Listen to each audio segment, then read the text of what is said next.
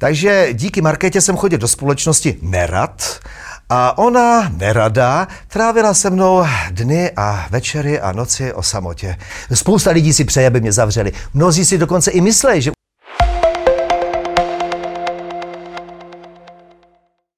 Proslavilo ho hlavně moderování pořadu na Nově a později na Primě, na nich se podílel se svou tehdy partnerkou a manželkou Markétou. Pak se na nějaký čas ztratil z očí. Co dnes dělá a čeho se nejvíc bojí? I na to se zeptáme mého dnešního hosta, moderátora Slávka Boury. Slávku, ahoj. Ahoj, děkuji za pozvání. Slávku, ty jsi byl vždycky malinko záhadnej. Zeptám se tě, Slávek Boura, původně se jmenuješ jinak a nejseš rodilý Čech. To mě překvapilo. Tak jak to s tebou je? Eh, tatínek studoval v Oděse eh, námořnickou školu a tam potkal maminku. Vzal, vzali se a já jsem se pak, to, pak narodil a po devíti měsících života mě vrátili do Prahy. Proč vrátili? Já jsem v podstatě takový domestikovaný pražák, jako kdybych se tady narodil. No a s tím Slávkem je to taky malinko jinak. Eh, je to malinko jinak. Eh, já jsem se narodil jako Václav po tatínkovi a po dědečkovi.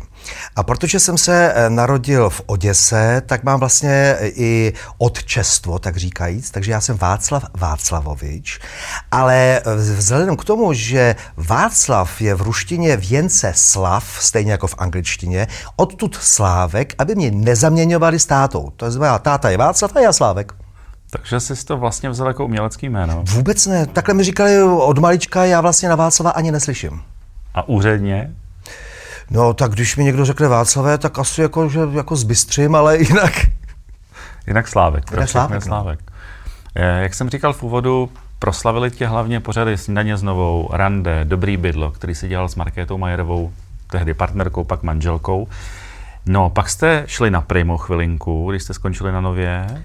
My jsme přímo jako na Primě nedělali eh, vlastní pořad. My jsme byli v televizi, která se tehdy označovala jako za reklamní nebo shoppingová. A tam jsme měli, eh, tuším, že čtyřhodinový eh, pořad v Top TV se to jmenovalo, to už zkrachovalo. Tak, a tam nás to zase bavilo, protože to bylo živě hlavně. Nás vždycky bavili živáky.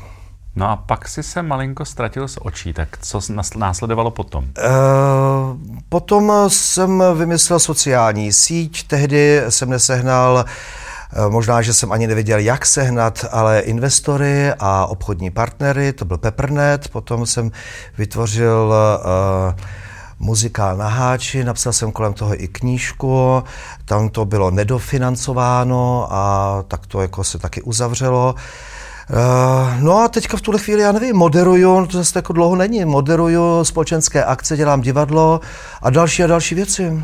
O tobě málo kdo ví, že jsi vystudoval speciální pedagogiku. Ano. Že se věnuješ dětem velmi hezky, eh, dokonce funguješ jako, jako člověk, který je učí mluvit, to znamená logoped, odstraňuješ vady řeči, jak se pracuje s dětmi? Pro mě ta koronavirová krize byla přínosem v tom, že jsem si uvědomil, že mám eh, z logopedie státnici. Nechal jsem si od Univerzity Karlovy poslat ty materiály, abych se opravdu přesvědčil. A říkal jsem si, že já jsem logoped já bych se tím vlastně mohl živit taky. A tak uh, moji manažerku Hanku Vackovou napadlo, že se zorientujeme na děti, že tam je uh, velký tlak, protože těch klinických logopedů je málo a čeká se na klinického logopeda příliš dlouho a že já jsem takový jako showman a že ty děti můžu rozjet, tak jsem vlastně jakoby tak intuitivně načichal, že když si ty děti budou hrát, tak lépe začnou mluvit. A taky to tak je. Je to prostě princip. Hrou. Ano, je to vlastně logopedie hrou. A je teda, úplně jsme koukali, od těch mateřských škol v podstatě je obrovský zájem na jednou, jo.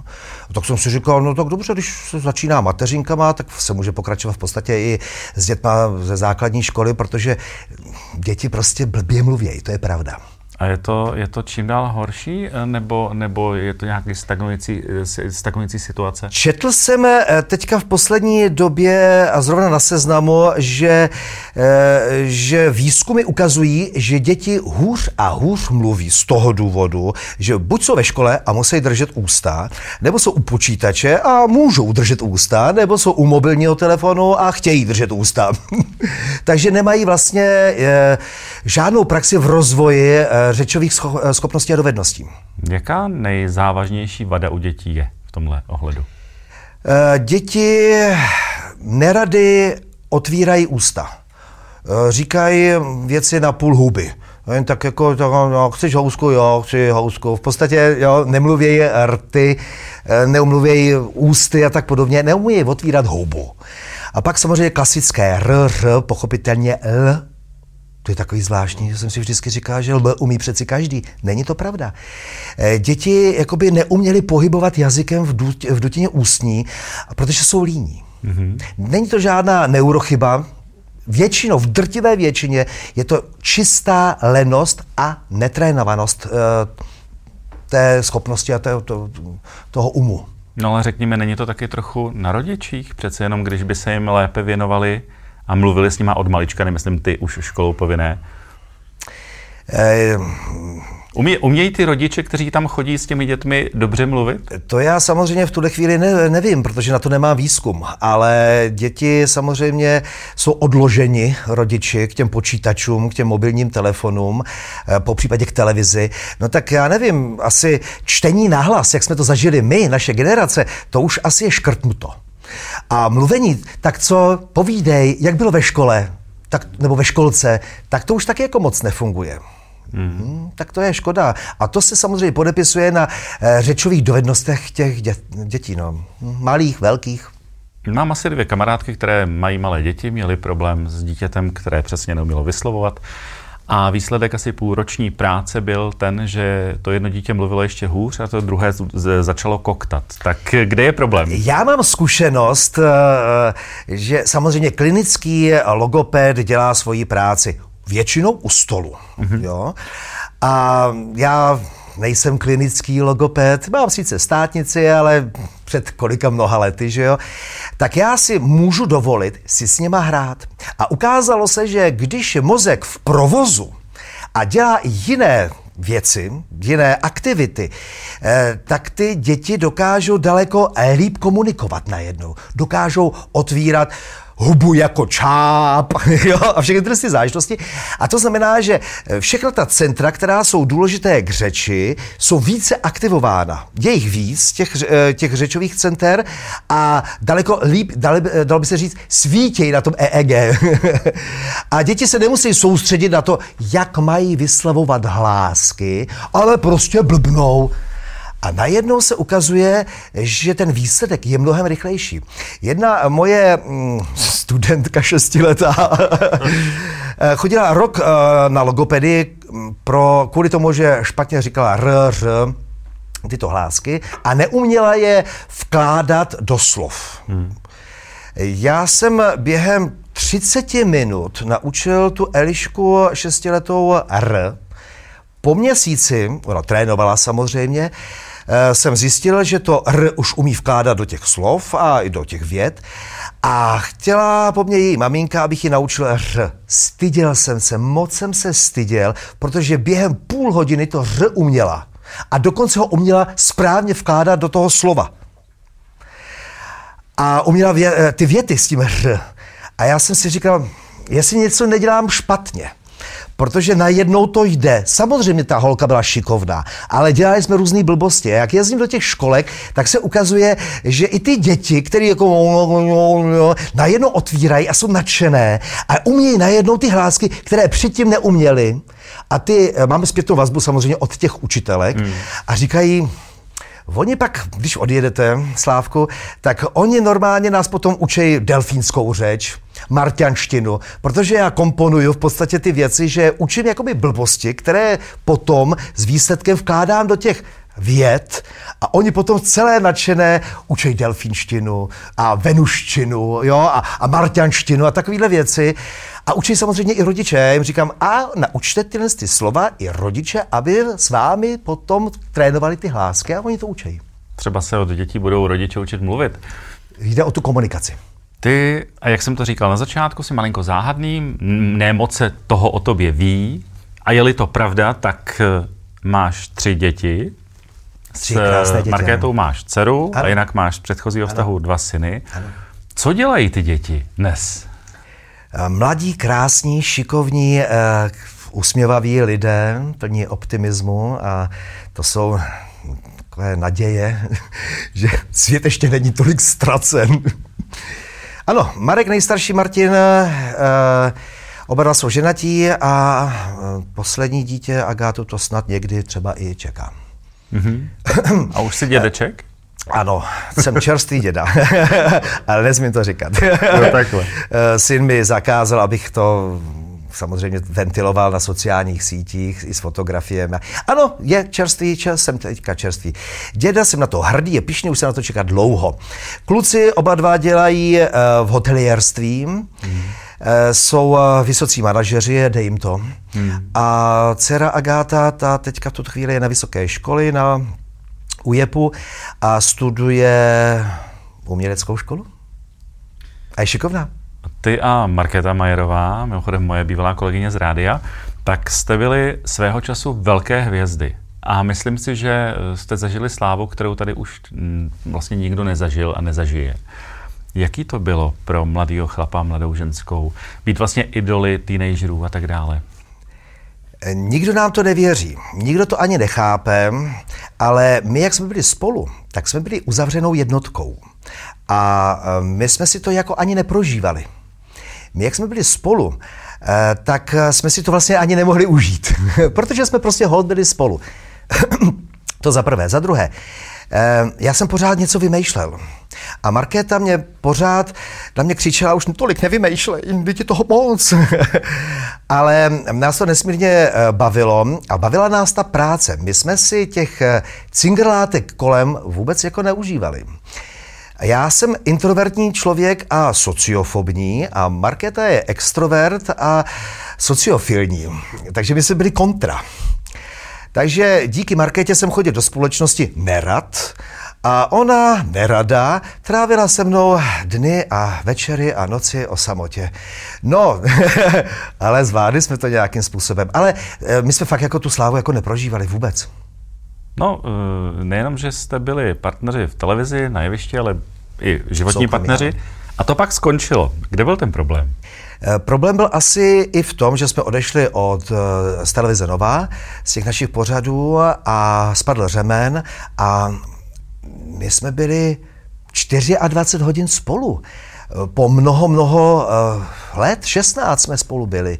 A v podstatě jsme se přetavili nechci říct přímo v kamarády, ale hmm. chtěli jsme jako něco dál. Takže spadl řemen a prostě bylo to už, celý ta mašina byla unavená, no. A dneska jsou jaké vztahy? Já myslím, že pozitivní, taky máme krásnou dceru, takže i díky ní se výdáváme, sem tam občas komunikujeme. A je to důležité, že i ti partneři, kteří se rozejdou, tak zůstávají vlastně v tom dobrém vztahu? Komunikace je základ, si myslím. Spousta věcí spadne na tom, že lidé a partneři nebo i spolupracovníci špatně nebo neradi spolu komunikují. A komunikace se nikde neučí. Je na intuitivní úrovni a spousta lidí tím pádem tu komunikaci zanedbává. No a taky proto jsme se i rozhodli s některými mými kamarády tu komunikaci, rétoriku, eh, prezentaci začít učit v, v lekcích. Eh, je to problém lidí, právě jak jsi říkal, že neumí spolu komunikovat, že nastávají různé spory, které by v životě být vlastně nemuseli, protože lidi si neumí říct do očí, co si myslí, co jim vadí. Je to pravda. Komunikace by v podstatě měla být učena už eh, na základní škole a už na prvním stupni. Už tak, takzvaně v obecné škole. Ale nikdy se neučí, nikdy se nestala součástí eh, edukace jako takové. Je to velikánská škoda. A potom samozřejmě si ty děti odnášejí do života eh, svůj, svoje vidění světa, kterou samozřejmě pochopitelně se snaží prosazovat v rámci svých ambicí a nebo své malosti. Ty se, Slávku, před pár lety prošel médii neúplně šťastně uh, prezentován. Uh, je tady spor, který asi nějakou dobu ještě se potáhne a jde o tvé jakési obvinění.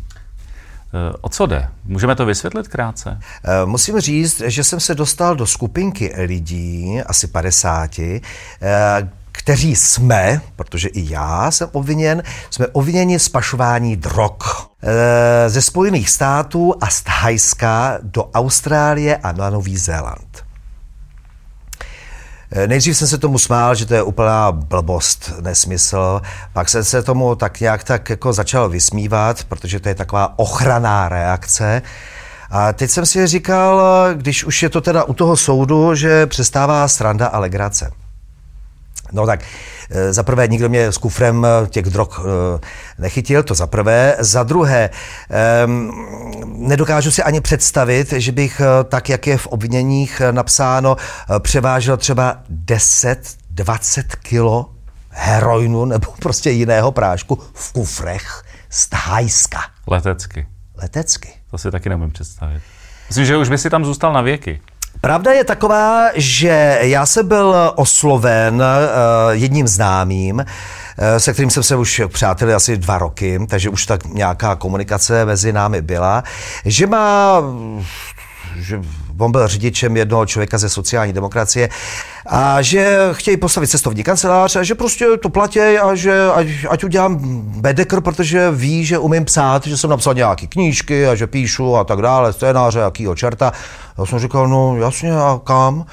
No ale tak jako vyber si, chceš letět do Las Vegas nebo do Los Angeles a potom poletíš do Sydney a já jsem říkal, no tak No do, dobře, my jsme s Markétou už v roce 98 takhle letěli na Sri Lanku a napsali jsme nějaký článek a měli jsme to zadarmo a i s prohlídkou celé Sri Lanky, tak jsem si říkal, no já vím, že takovéhle věci se dějou, že prostě se dělají bedekry a s nějakou prostě s nějakým cílem, ten cíl jsem dostal, že mám prostě jít do těchhle těch hotelů, dělat takovýhle prostě záležitost, podívat se tam a tam. To jsem napsal Bedekr, letěl jsem do Los Angeles, protože tam mám jednoho známého.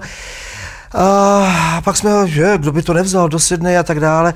A pak jsem zjistil, že další by to bylo jako Thajsko, Melbourne. Jsem říkal, hele, v Thajsku jsem ještě nebyl, to je, a já jsem buddhista. A říkal, no hele, tak... A on mi ještě ukazoval. A já jsem říkal, hele, není to nějaký špinavý? A on mi říkal, ne, s manželkou jsme byli v Las Vegas, moc jsme si to užili. Jsem říkal, bezva, no. A asi po třech, čtyřech letech mě oslovil nějaký pán a říkal, tady máte předvolání. A já jsem říkal, kvůli čemu? No vy jste pašoval drogy asi. Já jsem říkal, to teda nepašoval, to, to, má, to mám jako odpřísáhno. No a pak se to kumulovalo, kumulovalo.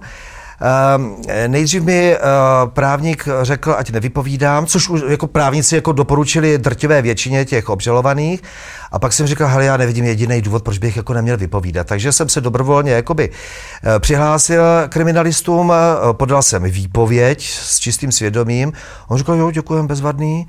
No a pak se média dozvěděly, že se prostě tyhle ty věci dějou a že prostě těch 50 lidí bylo uloveno v té síti, ale musím říct, že já jsem Eh, se svojí přítelkyní eh, to procestoval, ale určitě jsme žádné drogy nepašovali. Čili u tebe nikdo nic nikdo nenašel, nikdo ne, ne, ne, Jako u drtivé většiny. Já jsem četl tu obžalobu, tam někteří jakoby něco přiznávají, někdo říká, že vezli, já nevím, dokonce eh, prášek, dokonce ano, v Austrálii dokonce našli prášek na mytí nádobí, jo. Takže to, ale pořád jsou ty lidi obžalovaný, jo. A jsou tam lidi, kteří říkají, no, my jsme nic nevezli a stejně jsou obžalovaní, protože existuje takové to, že všichni jeli jednou, dvou, druhou a třetí cestou, maximálně dvakrát, já jel třikrát, a že tam je modus operandi. Ale nic víc tam toho není, no. Tak já nevím, no. Tak, no jako... a tak když nikdo nikoho nechytil, nic ne, nenašel? Jedni byli chyceni. Dobře, ale tak v tvém případě tak eh, jak můžeš být obviněn z něčeho, co si vlastně... Protože je to balík. Je to balík lidí, kteří eh, jsou v tom modu operandy, tedy podobných cest, a ať to rozhodne soud. A já chápu uh, toho státního zástupce, že to prostě vzal jako balík a poslal to k soudu, ať si to ten soud rozhodne. Vzali to jako balík, tak to vzali jako balík. No co se dá dělat? No tak hod, život musí být barevný, tak já si prostě prožiju tohoto neočekávaného pekla. Ehm, tak co se dá dělat? No, mý známí, příbuzní, mý přátelé vědí, že toto je nesmysl a že to je hovadina a snad, a nemůžeme předjímat samozřejmě rozhodnutí soudu, ehm, snad se ukáže, že to je prostě v mém případě úplná hovadina. No. No a když by se uh, ukázalo, že to je sice blbost, ale přesto všechno tam padne nějaký trest, tak co se stane? Pak jsou odvolací soudy. Tak já doufám, že i když tohle to přijde, tak odvolací soud prostě zváží, že uh, je to hovadina, je to nesmysl, protože uh, mě nikdo, i kdyby, tak mě nikdo vlastně u toho skutku nechytil. I kdyby to tak bylo. Ale já doufám, že protože ten muž, který mě oslovil ehm, a požádal mě o ten bedekr, eh, tak on nekomunikuje zatím se státním zástupcem a má asi radu od svého právníka, aby vůbec nekomunikoval. Tak doufám, že on řekne, jo, jo, my jsme se Slávkem o tom mluvili a doufám, že to řekne u toho soudu, no, tak to je vlastně jediný člověk, který může říct, jasně, protože on, já znám jenom jednoho, jenom jedinýho člověka, který to tehdy mě o to požádal, no, tak to je všechno. Hm. No, uvidíme, no. Trošičku zamotaný, eh, na jednu stranu velmi jednoduchý, na druhou stranu v české justici to není úplně tak jednoduchý. Je tam 50 lidí, no, tak hmm. já se nedivím, že v tom prostě bude Maglajs, bude v tom Braigle a potrvá to léta. Hmm. To jsem chtěl říct, že to asi nebude zítra, že jo? Ale nemůžu umírat na stres. No, hmm. co mám dělat, že jo? No. Spousta lidí si přeje, aby mě zavřeli. Mnozí si dokonce i myslí, že už jsem dávno zavřený. Díky médiím, že jo? Nejsi. No. Ale to si myslí i třeba uh, zadavatelem práce, že jsem ve vězení, no. Tak nejsem. No a eh, když jsme tady zmiňovali, co všechno děláš, tak uh, také hraješ. Takže na co se a kde se můžeme na tebe těšit? Kromě, že hraju na nervy, jo. Jak se tak říká. Hraju v zájezdním divadle Jardy Sipala. Jsou to dvě divadelní hry. Konečně se to spustilo, takže už můžeme hrát. Držíme pěsti, hlavně se daří. Děkuji, že jsi přišel, děkuji, děkuji za upřímnost a zase někdy. Těším se zase někdy na viděnou a hlavně klid a pohodu. Ať se děje, co se děje. Díky moc. Náš dnešní host, Slávek Boura.